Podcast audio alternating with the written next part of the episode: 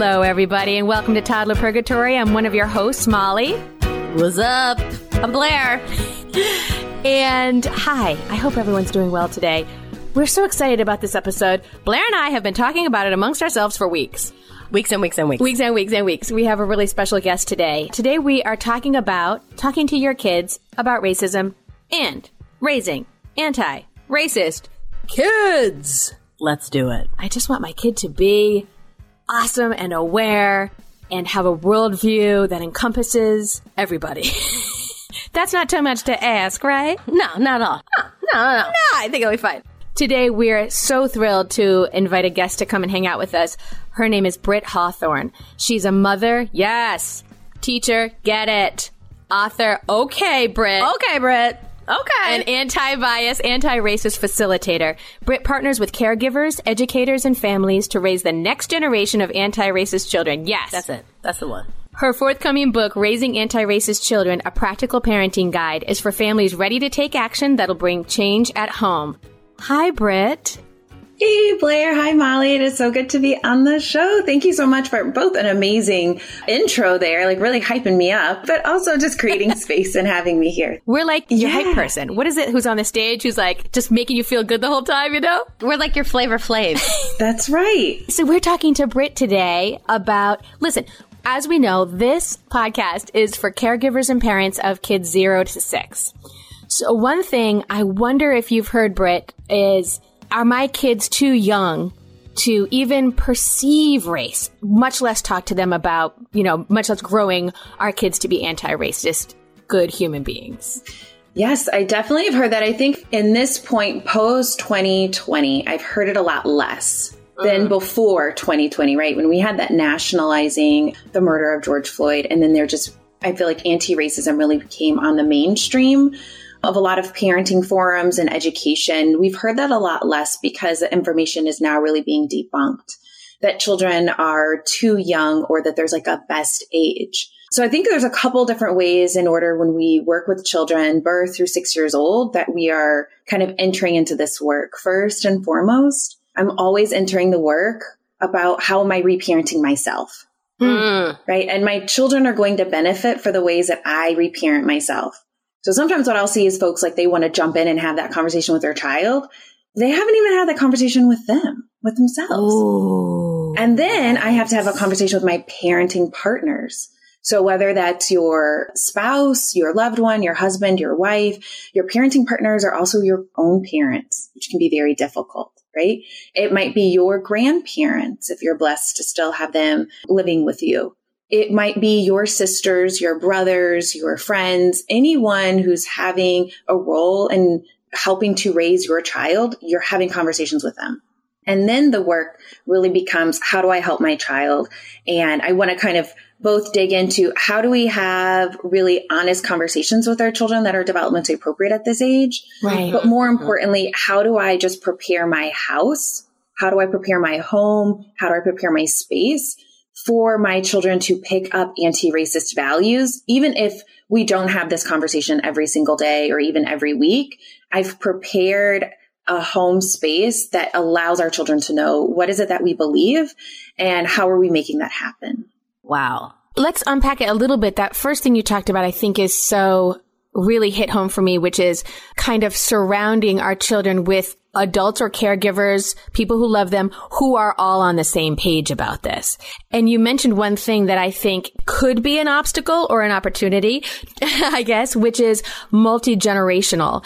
I wouldn't, not necessarily a script, but like, do you have any suggestions about how we can enter into those conversations with people in our family who we care about so much, who may be coming at this in a different way so that we can all, you know, be on the same page? Yeah, first, I always recommend folks starting with feelings as a way to connect. Mm. Right. So if I have a conversation with, I'll use my dad as a big example. My mom passed when I was younger. And so my dad had, you know, was a really big part in raising me and my sister. So I'll use him as a good example. And we do not see eye to eye on a lot of things, right? He's definitely coming from a place of the past was the best Oh. Mm. right? He's coming from a place of, well, when we were kids, we did X, Y, and Z, and that's kind of like a golden period. He's coming from a place of the way that, you know, our generation went to work and worked hard, you know, retired from a job, stayed at a job for 30 years. Like that's the way to do it. So we don't see eye to eye on some things being a millennial. And so one thing that I've had to let him know is just being really honest and saying, Hey dad, I want to have a conversation with you and I'm not for sure where this is going to go. And that makes me very nervous. Just like putting it out there. Yes. That is the way that you said that so effortlessly. And yet the courage and bravery and guts it takes sometimes for some of us to even say that is tremendous. Yeah. And it's, I think, very not only honest, but it's also disarming. For sure. Right. Because like my dad is a doer. Anytime you go to my dad's house, he is moving a million miles a minute, you know, and he is retired and he finds work. It is amazing. I'm like, dad, just sit down. And he's in there like washing the dishes. He's got his file cabinet and he's like, you know, because he has to print everything off the internet. so he's like filing all of these things. He's printed off the internet. And so by me saying that, he turns and, you know, and he immediately will say, I'm your dad. You don't, there isn't anything you have to be nervous Oh, about. Right. Oh, that's really great. Right. And then it's like, oh, dad, I'm so glad that you said that. Yeah. But at the same time, it's like, all right, Here goes. we're doing it. Cause I'm going to bring that back up and be, you know, and I can go back and say, like, see, this is what's making me nervous right now. Right. Mhm. Right. So starting off really with feelings and then making sure you have some clear language in the conversation. And so saying one thing that my partner and I, we've really decided to do is to raise the children as anti-racist. Mm. And then making sure you have common definitions for what that is. Right. And so for my dad as a black man, he's like, but didn't I raise you to be anti-racist? Yeah. okay, you know, one may say that. So then I will say, you know, I will, dad, that's a great question. Or I'm not sure.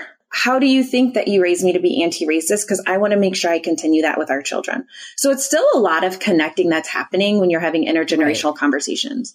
And then from there, you can say, well, yes, I do agree or I disagree, whatever, how that conversation is evolving.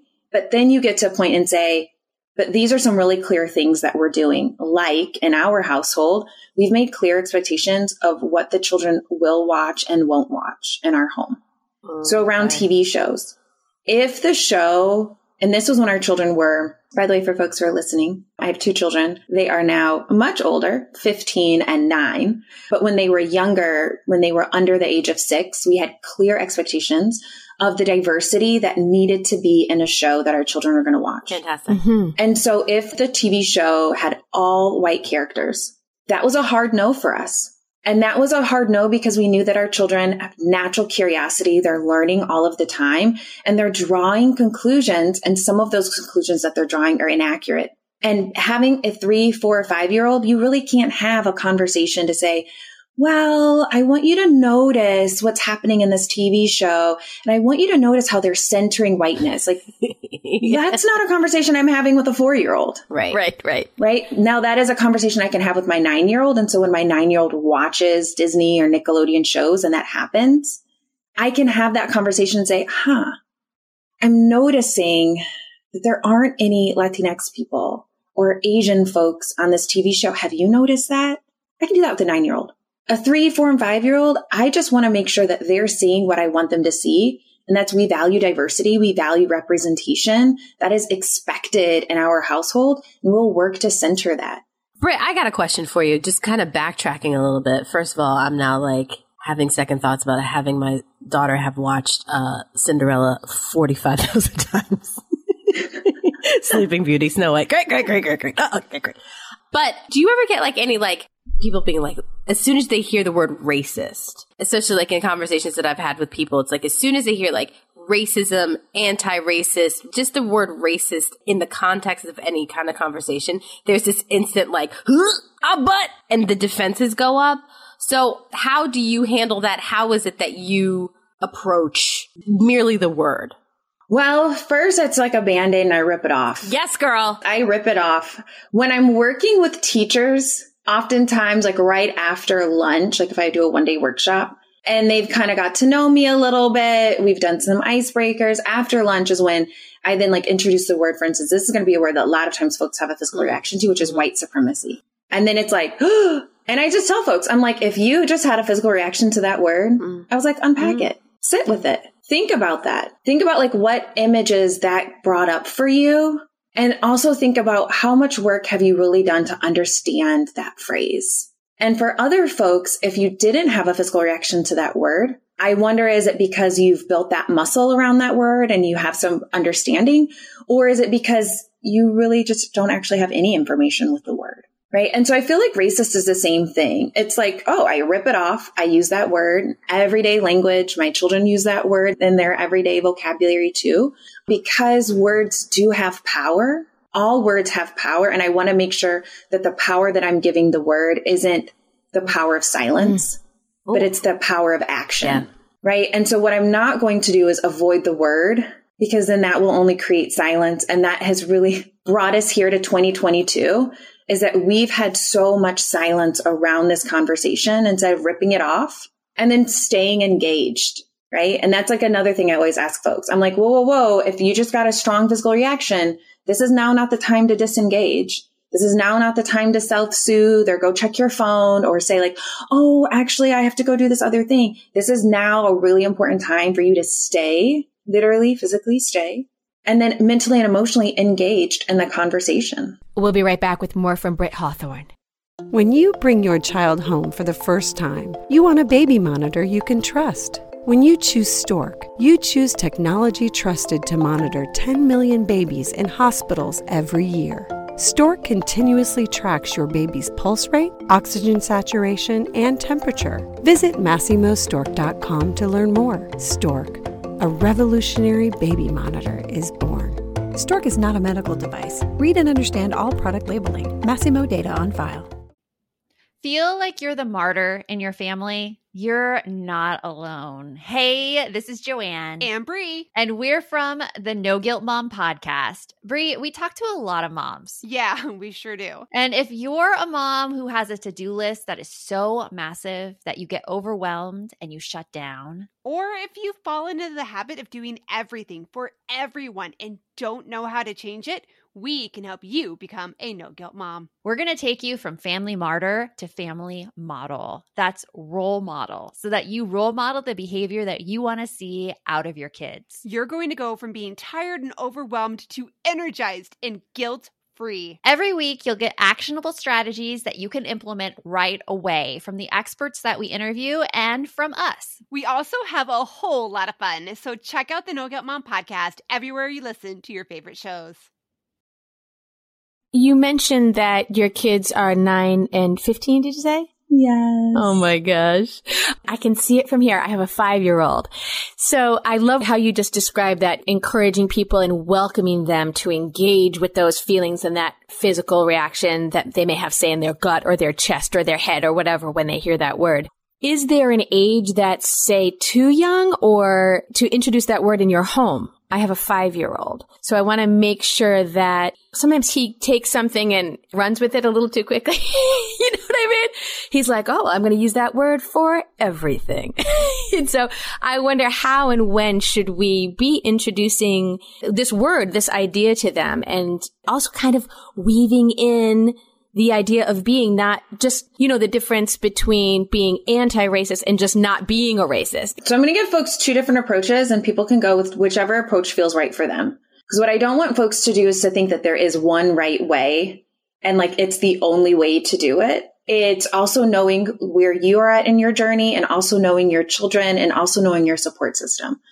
So one way that you can introduce it is just you're having all of those conversations with your parenting partners you're solely having those conversations and your children will benefit from the ways that you're making action without them. And so when you're talking about it, you might do the same thing. Like maybe if you have conversations about sex and if you're in having conversation, then, you know, you might have a word or phrase that you use with your loved one, like, in our household, we like, you know, is it time for nap time, like adult nap time? Right. So we kind of have like a code word. And so if you're having a conversation, you know, something just happened at the grocery store, you're like, oh my gosh, I cannot believe what I just witnessed or I was a part of. You get in the car, you call your loved one, and you might be spelling some of those words. And that's absolutely fine because what you're doing is you are first unpacking and processing with your peers of that situation instead of with your children.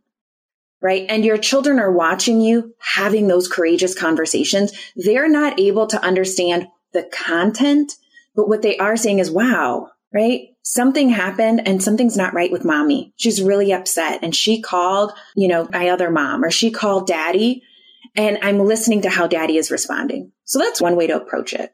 The other way to approach it is having in developmentally appropriate ways, having the conversation where you might want to use words like, oh, and you're not talking about people. So this is not at all where I'm saying that person is racist, right? You're not doing that with young children. What we're talking about are either systems are racist or things are racist. And this is the approach I took with my own children. So we're at Target and my children want to buy something. So I'm like, you know what? We can buy a book. Let's go look for a book. We look through the book and I'm like, oh, hmm. And I'm just modeling, you know how you're like modeling, you talk about everything, you're like dictating everything. I'm flipping the pages and I'm like, oh, people with pale skin, more people with pale skin, more people with fair skin. I don't see anyone with darker skin or tan skin or brown skin. Hmm, we're going to put this book back because that's racist. And we just simply put the book back and say, we'll find another book. So that's something that I'm noted. I'm helping my children to understand that racism exists well beyond the realm of just an interpersonal interaction, which is where I think people really get bogged down. Right. Yeah. Yes. Right. People are like, I don't want to be called a racist. I don't want to call someone else a racist. There's a lot of discomfort. When really in anti-racism, the big focus is on systems, right? How do we system blame versus person blame? And that's like when we think about the civil rights movement, all of that work was about systems. How do we help people to have accessibility in voting? How do we help people to have accessibility and access to education? Whether that is the textbooks, the curriculum, school buses, actually having a school and etc. right? So all of those are systems that we want to help our children to understand. So do not at all get into when you talk to really young children about racism, don't get into you know, that person, that president, that, you know, teacher, they're racist.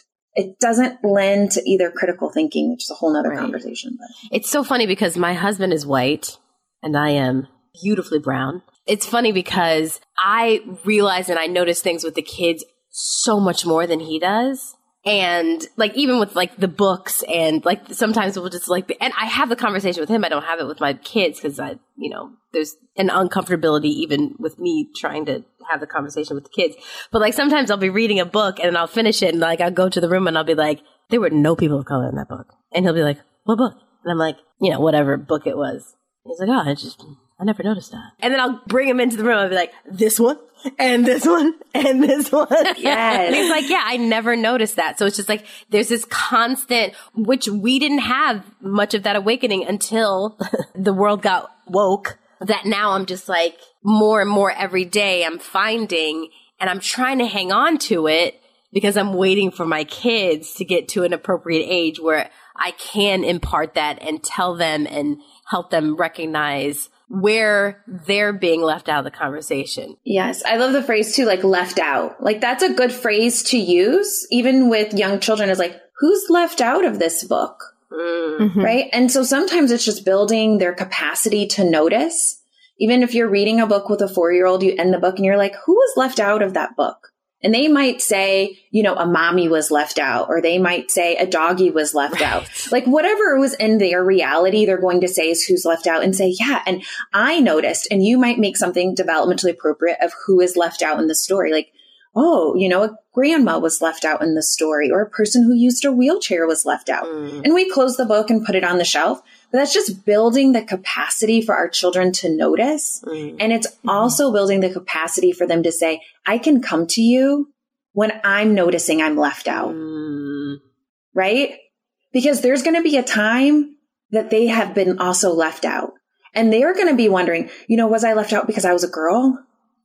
You know, that's really big yes. in early yes. elementary right? Yeah. They didn't let me play soccer at recess. They didn't let me have the kickball at recess and you say, I wonder why they left you out. And because you did that pre work, they can say, you know, I think maybe I was left out as a girl because it was all boys and they only left the girls out. Oh, how can I help? You know, do you want me to talk to your teacher or do you want maybe some words you can use tomorrow? I had an issue with something that went on at my son's school where first of all there's always this issue with people thinking that I'm my kid's nanny which I still like I'm in therapy I like I'm working through that constantly yes to therapy Yes to therapy. it's less about me and it's more about my kids, right? And there was this issue where I was mistaken for the nanny and I was treated in a certain way and I marched fully into the principal's office. I did not have my son with me. I made him like stay by the secretary's desk, but I went in full chest, fully, you know, upset. And she invited me to have a conversation with more teachers and about the prejudices and the biases that we have. And, and there was this part of me that was just like, I don't feel like it. And I said it. I was like, I don't want to. It's not my job, right? It's not something that I feel like I'm raising my three and five year old, right? I have enough on my plate, but to help people realize when they're being racist. I just don't feel like that's my job. And I just feel like I don't think that I could, being who I am, have a conversation because I am not as well versed or sometimes I'm not as kind as I could be. But I just wanted to know, like, how do you feel as a woman of color in this space, imparting your knowledge upon people? Like, how was that for you? Yeah, no, I came into this work. Let me say, by the way, I'm so sorry that happened to you, Blaire. Thank you. And I know I'm not the one who did it, and yet I'm sorry that it happened. Yeah, it's okay. It happens. Yes, Yeah. and then it happened. And I'm glad that you went to the principal's office and that you said something and that you also realized, you know what, this isn't my work to do. And I think unfortunately a lot of people don't realize that. And then what happens is more harm is usually caused in that situation, right? Because then what happens when you get a group of teachers together and they're not ready to receive what you've said? And then does that put a target on your back? Do they retaliate against your child? Mm. Do they then now disengage and they're like, well, now I'm not even going to say anything to this kid because, you know, no matter what I say, it's not going to be right. Like, I don't know when people realize when they ask folks of the said community to then turn around and educate what that means, both labor wise, emotional and intellectual. But then also there, it can always be a fallout that happens as well. Right. And I just to acknowledge all of that. And so in anti-racist work, it is like any other kind of education field. There's a set of skills that you have to have in order to navigate both on a facilitation, but also there's a strategic planning that you have to have because anti-racist work is outcome based work. And that's where a lot of folks get lost in the weeds. They do a set of random actions and say, I'm doing anti-racist work. And I'm like, but what are you actually hoping to observe?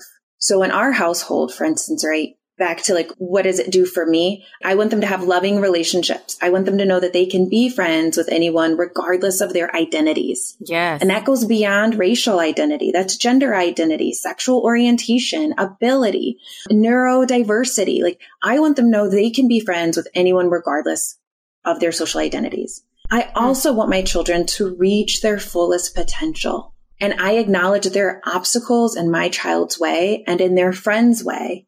And so I'm working to remove those obstacles so they can reach their fullest potential. So it's like a lot of focus on liberation work, right? Mm-hmm, And then a big part of this work becomes healing too. When I'm reaching my fullest potential, I get to show up as my most authentic self, right? I get to show up as my best self. And then I'm not coming into a space and first thinking about, you know, oh my gosh, is my hair too big or am I professional looking enough? Or how do I sound? You know, am I speaking professional enough? Right? Am I dressed professionally? Are they going to think, which this happens to me all the time? Do they think that I'm the assistant? Right. And I remember I had this back and forth in front of one of my teaching and someone from the district came into my classroom and just interrupted my lesson and was like, I'm looking for the teacher. And I was like, oh, I am the teacher. and I had at the time a white assistant, a white woman in her 50s. And she looks at her and she's like, are you the teacher? And my assistant was like, no, that's the teacher. And then she's like, well, I'm looking for the teacher on record for this classroom. And my students are just like, you know, a tennis match. Like, what is happening? And I'm like, okay, I'm in the middle of a lesson and I want to help you. And then and let me finish this lesson and then we can figure out who is it that you need. Right. So I kind of like finish up the lesson. I get the students off and then I go and I talk to her and I'm like, first of all, who are you? Yeah. Like, I don't even know who you are. Who are you? Why are you in my classroom? And who is it that you need? And long story short, she's like, I'm a curriculum specialist and I need the teacher on record to sign off on this. I was like, that is me. I am the lead teacher in this classroom. She's like, oh, oh, okay. Yeah. Yeah. Yeah. Mm. So, but a lot of this, right, is about healing work so that when I have those experiences, I can know, you know what? It's not me. It's not because I look young. It's not because I am black. It is not because I am not dressed a certain way. Actually, it is the other person. It is their own prejudice that are holding them back from being able to be in loving relationships with people. Oof. But if we're not doing this kind of work, we risk it by internalizing all of that. Right. And so every day when I get up in the morning, it's like, how can I just be better to prove myself instead of like, no, I am already valuable. I have dignity. I have worth and I'm going to show up as my full authentic self into the classroom and know that I have a lot to give. So, you know, I do anti-racist work for all of those reasons, both in my home, but also professionally, which you can imagine is very exhausting work because you're constantly dealing with people who haven't yet Healed. healed Yes. Mm-hmm. right? Who haven't yet started to think about, well, what prejudice have I picked up that I need to put down? And it's not a reflection on them as who they are. It's just how they grew up, how we all grew up, all the things that were Yes. inflicted or uninflicted upon us that we just like, you know, listen, we're all undoing it. We're all undoing it. Oh, I am reparenting myself every single day. And that's actually how I came into this work Hmm. is because I started to really reckon with the prejudice that I've picked up. And I still have them and I will always have them because fun fact, that's how bias works, right? we are constantly learning information. And just as our young children will draw inaccurate conclusions, like they might say something, you know, oh, why is their skin so dark? Maybe they drink too much chocolate milk. Mhm. Right. That's, you can see the wheels are turning and they're trying to figure out how is it that people have, you know, darker skin colors. And you know what? We like to think that we are somehow so far away from toddlers, but we're really not. Our minds are also picking up information and we're also drawing those conclusions. And even as adults, we don't always draw them accurately. What would you say to people who are hearing this and think to themselves, oh, I'm so worried about doing it wrong? Mm. Right? To our white listeners or really any listeners who say, but I want to. Me and Blaire always talk about, oh, I broke my kid. I broke him. Like by saying something weird. Oh, oh, he's broken, now. No good. I broke Can't him. take it back. Gotta live with them forever and deal with it. That's it. That's it. Welcome to therapy. The rest of your life, kid. I was going to say, hey, we went to therapy yesterday. That's how I feel. I'm like, I did it. I know I did it. I did it. I did it. It was me. So we're all in this parenting sphere and this caregiver sphere, and we're trying to do the best by our kids. And it might feel a little scary to somebody listening right now. Do you have a, an idea of a way they can approach it where they can go into it with, well, first of all, what you said about going into the classrooms that you do, already knowing and having the confidence that like, I am supposed to be here. I'm a professional. I have my worth and my dignity. I'm a bad, you know what, and I can get in there and, you know, do my thing. And what can we say to our parent listeners who are saying, oh gosh, I'm so worried about doing the wrong thing? For sure. You know, what I hear you naming really is perfectionism, Mm. Yes. Yes. right? And perfectionism exists both in this work, but it just exists in our world. We operate in a society that expects perfection 110% of the time. And so a dear friend of mine, Katie, tells this story. Oh yeah, by the way, y'all, I wrote a book and I have a lot of information in this book. Oh, we're going to get it. We're going to get it. Yes. I'm like, oh yeah. So Katie tells this story in the book of like starting to think about how is it that I learned perfectionism when I didn't actually even know that word until my adult life. And Katie tells the story about very vividly remembering one time washing dishes and they broke a dish and being so afraid to tell their parents that they broke the dish. So they went out into their dad's garage and tried to fix it and put it back. Oh my gosh. Yeah. Right. Yeah, buddy. And I just think about that is perfectionism. When we tell our children through the ways that we might overcorrect them, Mhm. right? The ways that it's like every moment it needs to be a learning moment. And I see that happening a lot in the parenting sphere. It's like, how do we make every moment a teachable moment? Or how do I make sure I have the right scripted words? Like scripted language, I feel like has really come to the forefront. I've been in the parenting, you know, world now almost 16 years. And that is a pretty new phenomenon. We didn't have a real big focus on scripted language a decade ago. Right. And so all of that is fueling and feeding this. How do I be perfect? How do I not make a mistake? Yes. Ooh. So notice that. Just start thinking first and foremost of how is it that I started to learn perfectionism and where do I expect it and why? Now, if you're writing a professional email and you want to make sure, you know, there are no grammatical issues, that's one thing. But with our children, we have to be able to say mistakes belong here too, right? We have to be able to say we make mistakes. And that's really important. We have to be able to know when we go back to our child and say, Hey, we had that conversation earlier today and I didn't like where it landed. I didn't like how it ended. I didn't like where it went. Can we do a do over? Oh, ah, that's so powerful to be able to have the confidence to do that and to know that to acknowledge that you too make mistakes in front of your kid is so, oh, that's really powerful. Yeah. All the time. And even when they're three, even when they're four, going back at bedtime, sitting on the bed and saying, Hey, I didn't like how that felt in my body when I said X, Y, or Z. Can I say something different this time? You know, and just like, like asking that permission and then rephrasing however that you want to say it. So definitely think as an anti-racist work, I think that's a big thing. People want to get it right. They want to be perfect. They don't want to make the, a mistake. And I am here to tell you, you're going to make mistakes. Plural. you're going to get it wrong. When you get it wrong, it's an opportunity for you to say, well, it's a growth moment. I clearly have something to learn here. Let me welcome this feedback and just let truth take up space. And that's something I've had to tell with my children, right? I'm like, you know what, Kobe? I need you to respect my words. I have already told you how many banana muffins. How many? You know, and he's like, two. That is right because everyone in the house is supposed to have a banana muffin. I need you to listen to my words. And he might start to get big. He might start to puff out his chest. And I will just simply say, you know what? I'm going to let that truth take up space. And you can come back and let me know if there's something you need from me. That needs to be on a shirt. Let the truth take up space. Yes. It's not this like we're going back and forth. It is truth is taking up space. In anti-racist work, when someone tells you, Hey, mm-hmm. what you just said was rooted in racism. What you just did was othering. What you are practicing right now is exclusionary.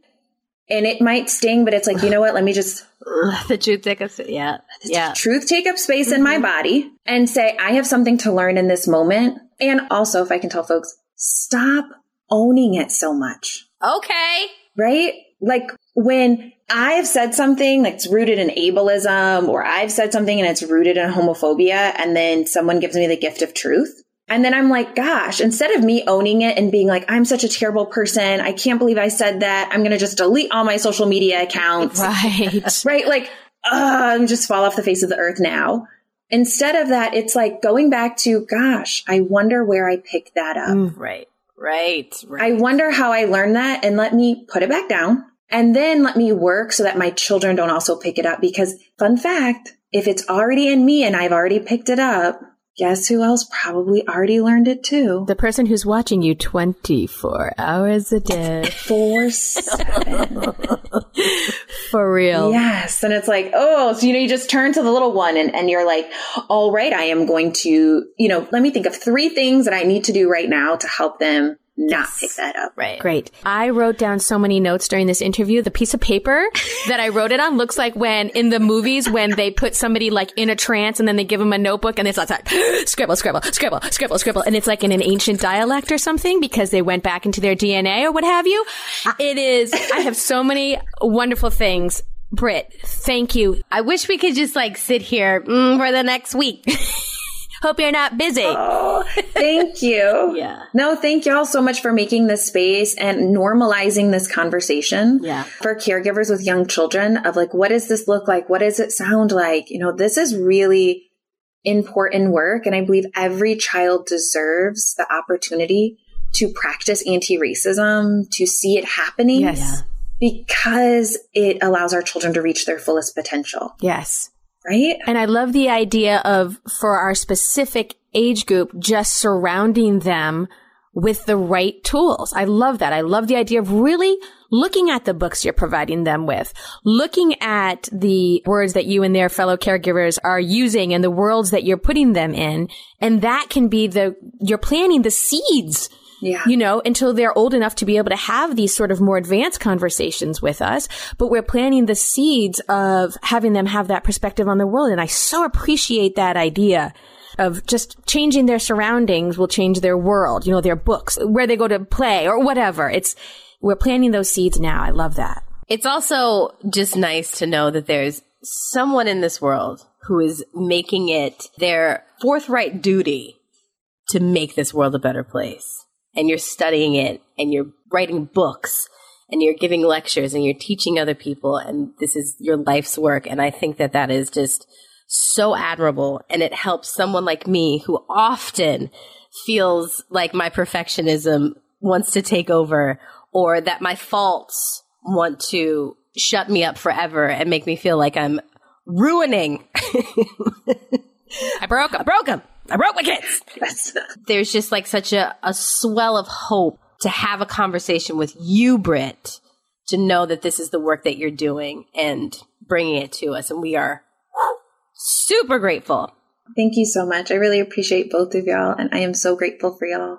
Thank you for being here. Thank you. Thank you. Hey there, I'm Debbie Reber, the founder of Tilt Parenting and the author of the book Differently Wired. The mission of Tilt is to change the way neurodivergence, whether that's having a learning disability, having ADHD, being gifted, autistic, or some combination of all of the above, is perceived and experienced so differently wired kids and the parents like us raising them can truly thrive. On the Tilt Parenting podcast, I get to talk with authors, therapists, educators, and parenting experts who are committed to this mission. I ask the questions my listeners are most curious about when it comes to supporting our kids. And in turn, my guests share strategies for challenges, out of the box ideas for navigating school, best practices for therapies, tips for advocating, and so many thoughtful insights on what it really takes to help our kids grow up feeling seen and respected so they can create awesome lives for themselves. I know that raising a differently wired kid can feel overwhelming and isolating, but I promise you, you are not alone, and it can feel so much better. If you're on this parenting journey, come listen to Tilt Parenting. Together, we can shift this paradigm and show up for our exceptional kids with hope, possibility, and joy. I'm Margaret. And I'm Amy. And together we host the podcast, What Fresh Hell Laughing in the Face of Motherhood. Margaret, I would say you're sort of a where are my keys kind of mom. Correct. Sometimes a where are my kids kind of mom. well, you're Amy more of a we were supposed to leave 35 seconds ago, mom. I mean, touche. In each episode of What Fresh Hell, we come at a topic from our usually completely opposite perspectives. I bring the research, And I bring kind of the gimlet eye. Like, is that research really going to work, people? And almost 10 million downloads later, we're still laughing. We also talk to experts in the parenting field, plus parents with stories we can all learn from. We make each other laugh, we challenge each other's assumptions, and we have what we think is the best parenting community on the internet. Check out What Fresh Hell Laughing in the Face of Motherhood wherever you listen to podcasts. If you're a parent, I invite you to join us at the Mindful Mama podcast, where it's all about becoming a less irritable, more joyful parent. With sometimes hilarious and always thought provoking experts and friends, at Mindful Mama, we know that you cannot give what you do not have. And when you have calm and peace within, then you can give it to your children. I'm Hunter Clarke-Fields, and I can't wait to see you there. Listen in to the Mindful Mama podcast. Oh, what a great interview subject. Britt, what a gift. I have, like I said, so many takeaways scrawled onto a notebook like somebody in some kind of a So many notes. psychic fugue. but my biggest takeaway has to be that for our kids between the ages of zero to six, do not feel like you have to delve into the intricacies of slavery or uh, that kind of thing. Right now, we are surrounding them and building up their foundation with the tools that allow them to have, you know, this view on the world. Wasn't that so eye opening, Blaire, about truly looking critically at the TV shows they watch, the books they read? Yes. And not necessarily that you have to like rip them out of their hands and throw them in the fire and be like, racist! But Enough of it! White supremacy out of my household! yes. But actually to talk to them about it. Like she says, she goes to Target and looks at a book and says, hmm, I'm not sure if this is the best book for us. It doesn't seem to have, you know, who's being left out. I love that. Yeah. When she said, like, naming it when they name it for themselves out of their curiosity, and then you name it for yourself, whatever it is. You know, oh, if your kid's like, oh, this book doesn't have any mommies, or this book, you know, whatever appeals to their curiosity. And then, you know, I would say, well, this book doesn't have many brown people. And then how does that make you feel? And then the one thing that she said that I was like, uh oh, uh oh, whop bam, there it is, is let the truth take space and leave it alone. Let it live there. Let it live there. Cause I think that that's like such a thing, even just for like being a mother of toddlers. Yes. Is that so much of the time, like she said, we're on this like train of like correcting, perfecting, and making it right. When really, it's just what it is. And it's the truth of the moment. And if we just let it be there without naming it, objectifying it, simplifying it, making it something, and just letting it be what it is. Yes. Gosh almighty, can you even imagine the pressure that is alleviated off of all parties involved? Yep. To not feel like it has to be, first of all, to not feel like you have to be perfect. Exactly. I mean, how great was that too, saying her reminder to us that we don't always have to be perfect in the moment. We don't always have to say the perfect thing or do the right thing when we're teaching, you know, our children how to see the world in an anti-racist way. But we can go back, like she said, sit on the edge of the bed and say, I didn't like the way my explanation felt in my body. Yes. Would it be all right if I took that again? Oh gosh. Blaire, you saw my eyes well up with tears a couple times during that because so much of it hit me as relief to be able to say, don't expect perfectionism from your kid or you. We're all just being curious and learning and growing. Learning. We are reparenting ourselves. She said reparent, and I was like, Same. just same. I'm, I'm laughing because I'm crying. It's cathartic. It's just that thing, and it's just a beautiful. The thing that I'm so grateful for for this podcast is to have these opportunities when this to have these conversations and just to be reminded fully that I'm human, right? And that that there is an answer to it. There is an answer to my woes. There is an answer to my worries. There is an answer to all the things that I deal with. And that people are out there who are trying to help me, which is a beautiful thing. As we're trying to help. And just like she said about the homes we want to create, I hope that in, with this podcast, with people listening, I hope you know that mistakes belong here too.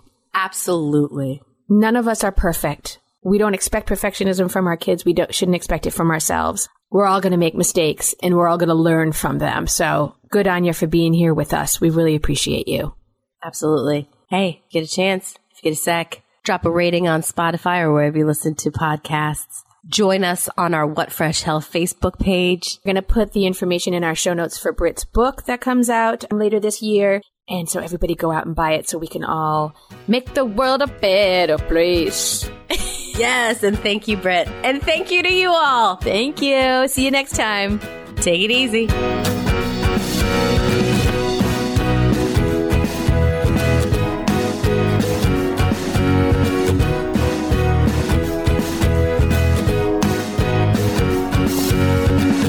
Real truth alert pregnancy, birth, and having a baby isn't all sunshine and rainbows. I wish it were. But the reality is that many people struggle and suffer through this time without the right help or even knowing what they're dealing with. I'm perinatal psychologist Dr. Katayune Kaeni, also known as Dr. Kat. My podcast, Mom and Mind, aims to shine a light on the difficult reality that so many hopeful and new parents experience and raise the volume on how we can better support mental health, which is a big part of our overall health. Episodes include personal stories from people who have healed through things like pregnancy and postpartum anxiety, depression, PTSD, and so much more. I also talk with specialists and experts who explain and educate on these conditions. All of this to support parents to know that they are not alone, that healing is possible, and there are resources that can help you today. Listen into Mom and Mind and walk with me through the world of perinatal mental health.